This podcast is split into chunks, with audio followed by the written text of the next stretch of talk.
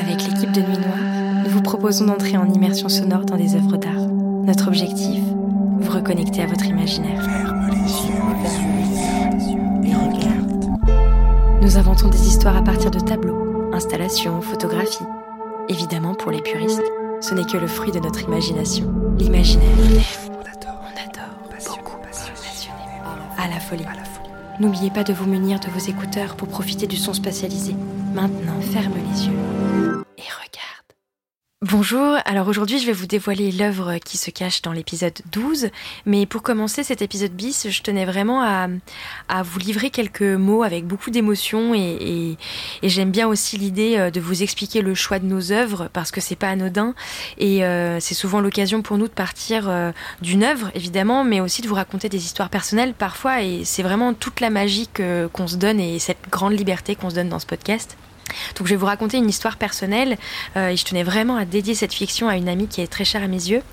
Donc il y a quelques années en fait elle m'a raconté son histoire personnelle et familiale et je vous avoue que ça m'a complètement retournée et ça m'a fortement inspirée pour l'écriture de cet épisode. Donc tout commence en Éthiopie, elle se fait adopter avec son frère euh, direction la France, ils passent une, une enfance vraiment paisible, ils ont des parents aimants et puis euh, vingt-cinq ans plus tard, elle apprend que sa famille biologique est toujours vivante, toujours là-bas, sa mère et son frère en l'occurrence, et eux ne savent pas du tout où sont euh, leurs enfants et leurs proches, et parce qu'en fait il y a eu kidnapping. Je ne sais pas si vous avez entendu parler de cette association de l'Arche de Zoé, en tout cas euh, voilà, donc ça s'est passé en Tchad, en Éthiopie et dans d'autres pays. Donc imaginez euh, le choc pour, euh, bah, pour elle, pour son frère, pour euh, ses parents adoptifs, mais aussi ses parents biologiques qui attendent et qui ne savent pas. Euh, le jour où cette affaire a éclaté, elle a aussi appris que sa date de naissance n'était pas la bonne, donc euh, pas la bonne date, ni de jour, ni d'année. Donc euh, aujourd'hui, on fête un anniversaire éthiopien et un anniversaire euh, français. Elle a aussi appris qu'elle avait d'autres frères qui sont dans d'autres familles euh, adoptives. Ils ont d'ailleurs pu tous se rencontrer et s'aimer très très fort. Dans quelques jours, ma, mon amie va devenir mère et c'est pour ça que je voulais vraiment lui, lui faire ce clin d'œil et lui dire que pour moi, elle est une vraie source de, de courage, de puissance féminine et, et d'humilité. Et puis évidemment, cette fiction que vous avez entendue, ce n'est pas du tout son histoire, mais j'aimerais vraiment dédier cet épisode à, à tous ces enfants, ces parents qui ont croisé la route de ces personnes vraiment malveillantes et qui ont fait voler en éclats pas mal de familles. Après cette introduction un peu, un peu pesante, et j'en suis désolée, mais ça me semblait important, euh, je voudrais euh, du coup vous, vous expliquer qui, quelle œuvre est, est cachée derrière. Donc, il s'agissait de, du vieux guitariste de Picasso en mille neuf cent trois. Du coup, souvenez-vous, les protagonistes, ils se retrouvent sur une place de village avec un homme aux doigts de fée. Il est malvoyant, il a des vêtements déchirés, il a une guitare. Évidemment, cette œuvre, il ne faut pas la confondre avec le guitariste de mille neuf cent dix. Parce qu'il y a, il y a, il peut y avoir un amalgame. En tout cas, nous, on ne connaissait pas cette œuvre de mille neuf cent trois et c'est aussi pour ça qu'on voulait vraiment euh, travailler sur cette œuvre. Alors, on va commencer par s'intéresser au tableau et surtout au contexte de l'œuvre qui est, me semble assez importante et intéressante. Du coup, Picasso l'a peinte à la suite de, du décès de son meilleur ami. Euh, quand vous regardez euh, la peinture... Euh, On peut vraiment observer un personnage aux allures bah, très mélancoliques, des couleurs froides, bleutées, son corps est complètement recroquevillé, ses vêtements sont déchirés, on ressent vraiment une immense tristesse dans ce corps de cet homme. Pour parler du contexte, en fait, Picasso, avant de créer les fameuses œuvres cubiques que tout le monde connaît, d'ailleurs comme les Demoiselles d'Avignon, il a connu deux autres périodes très importantes pour lui et dans sa construction d'artiste. Donc il y a eu d'abord la période bleue, de mille neuf cent un à mille neuf cent quatre.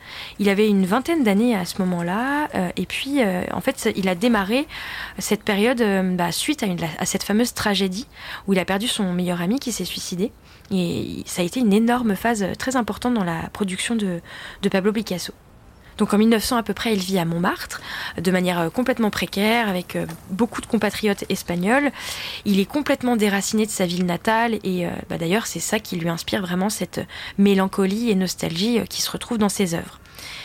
Et j'ai trouvé une anecdote très intéressante. Euh, en mille neuf cent un, donc vraiment à cette période, il rencontre le docteur Louis Julien, qui lui travaille à l'hôpital de la prison des femmes de Saint-Lazare à Paris et lui accorde le droit de visite euh, des détenus dans le cadre de son travail. Donc il commence à créer des toiles autour de l'univers carcéral. En parallèle, il travaille beaucoup avec les exclus de la société, la précarité, et c'est pour ça qu'on trouve vraiment ces tons très bleutés et très, euh, très sombres. Et puis un an plus tard, en mille neuf cent deux, il expose des toiles, et c'est d'ailleurs la première fois qu'il vend euh, en France. Ensuite, il a basculé du bleu au rose, puisqu'il rencontre une femme qui s'appelle Fernande Olivier, qui devient sa compagne et sa muse, et du coup, bascule dans la période rose. Donc à cette époque, il fait énormément la fête, il rencontre beaucoup d'artistes comme Apollinaire, qui est un très bon ami, Modigliani, et il vit vraiment une vie de, de, de, d'amusement, et d'ailleurs un peu de fraîcheur, ça a dû lui faire pas mal de bien. Et après cette période rose, en fait, bah, quelques années plus tard, en mille neuf cent sept, il commence vraiment la période du cubisme.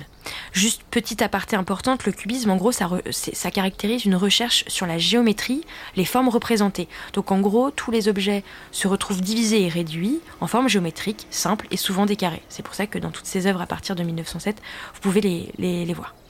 Bon, alors maintenant, on va s'intéresser à Pablo Picasso, l'homme. Qui est-il ? Donc, il est né en mille huit cent quatre-vingt-un à Malaga, en Espagne. Il est mort en mille neuf cent soixante-treize à Mougins, sur la Côte d'Azur. Et j'ai trouvé deux anecdotes vraiment très chouettes sur Artsper.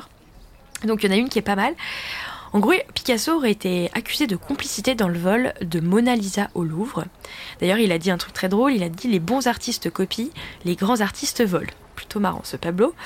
Euh, donc Mona Lisa a été volée pendant plus de deux ans et euh, ils ont été accusés avec Apollinaire de vol, sauf que a priori ils auraient retrouvé le coupable qui était en fait un employé et un vitrier du musée du Louvre et euh, il a été condamné euh, sept mois de prison. Et la deuxième anecdote, c'est que vu son succès, en fait Picasso pouvait payer ses notes de resto uniquement en croquis et dessin, donc plutôt pratique, donc il s'amusait pas à aller au kebab du coin, clairement. Euh, du coup, il dessinait sur, des, sur les nappes, directement. Et puis un jour, un restaurateur, il a senti le filon, et il lui a demandé, en fait, de ne pas payer la note, évidemment, mais juste de signer Pablo Picasso. Et il lui a répondu, non, non, je paye la note, je n'achète pas le restaurant. Plutôt bien dit. Bon, pour terminer cet épisode, j'ai trouvé une citation qui me parle beaucoup et j'espère qu'elle va vraiment vous plaire. Il dit « Rappelle-toi, l'unique personne qui t'accompagne toute la vie, c'est toi-même. Sois vivant dans tout ce que tu fais. » Pablo Picasso. Je la trouvais très jolie. En tout cas, j'espère que vous avez appris plein de choses sur, euh, sur la période, sur l'œuvre et bien sûr sur euh, l'artiste. En tout cas, euh, c'est toujours un plaisir d'aller concocter des petites anecdotes. Ça fait toujours plaisir et on apprend plein de choses avec ce podcast. En tout cas, euh, je voulais aussi vous prévenir qu'avec Nuit Noire, on a de plus en plus de travail, ce qui est plutôt une bonne nouvelle pour nous. Mais du coup, on a vraiment euh, pris la décision de faire ces épisodes de manière beaucoup plus euh, ponctuelle, je dirais. Donc euh, un épisode treize et un épisode quatorze est en cours d'écriture, mais ça demande beaucoup de travail sur le tournage, et cetera. Donc euh, suivez-nous sur les réseaux sociaux et puis euh, vous verrez à quel moment euh, sortent les prochains épisodes. En tout cas, euh, évidemment, n'oubliez surtout pas, euh, je dirais, de, de continuer à vous connecter à votre imaginaire, d'écouter des podcasts, d'écouter du son partout. Et puis euh, bien sûr, si vous voulez nous soutenir, euh, c'est toujours la petite note finale, mais n'hésitez pas à mettre cinq étoiles sur Apple Podcast, ça nous aide, ça nous aide énormément. En tout cas, je vous dis à très bientôt et je vous embrasse très fort. Merci beaucoup, salut.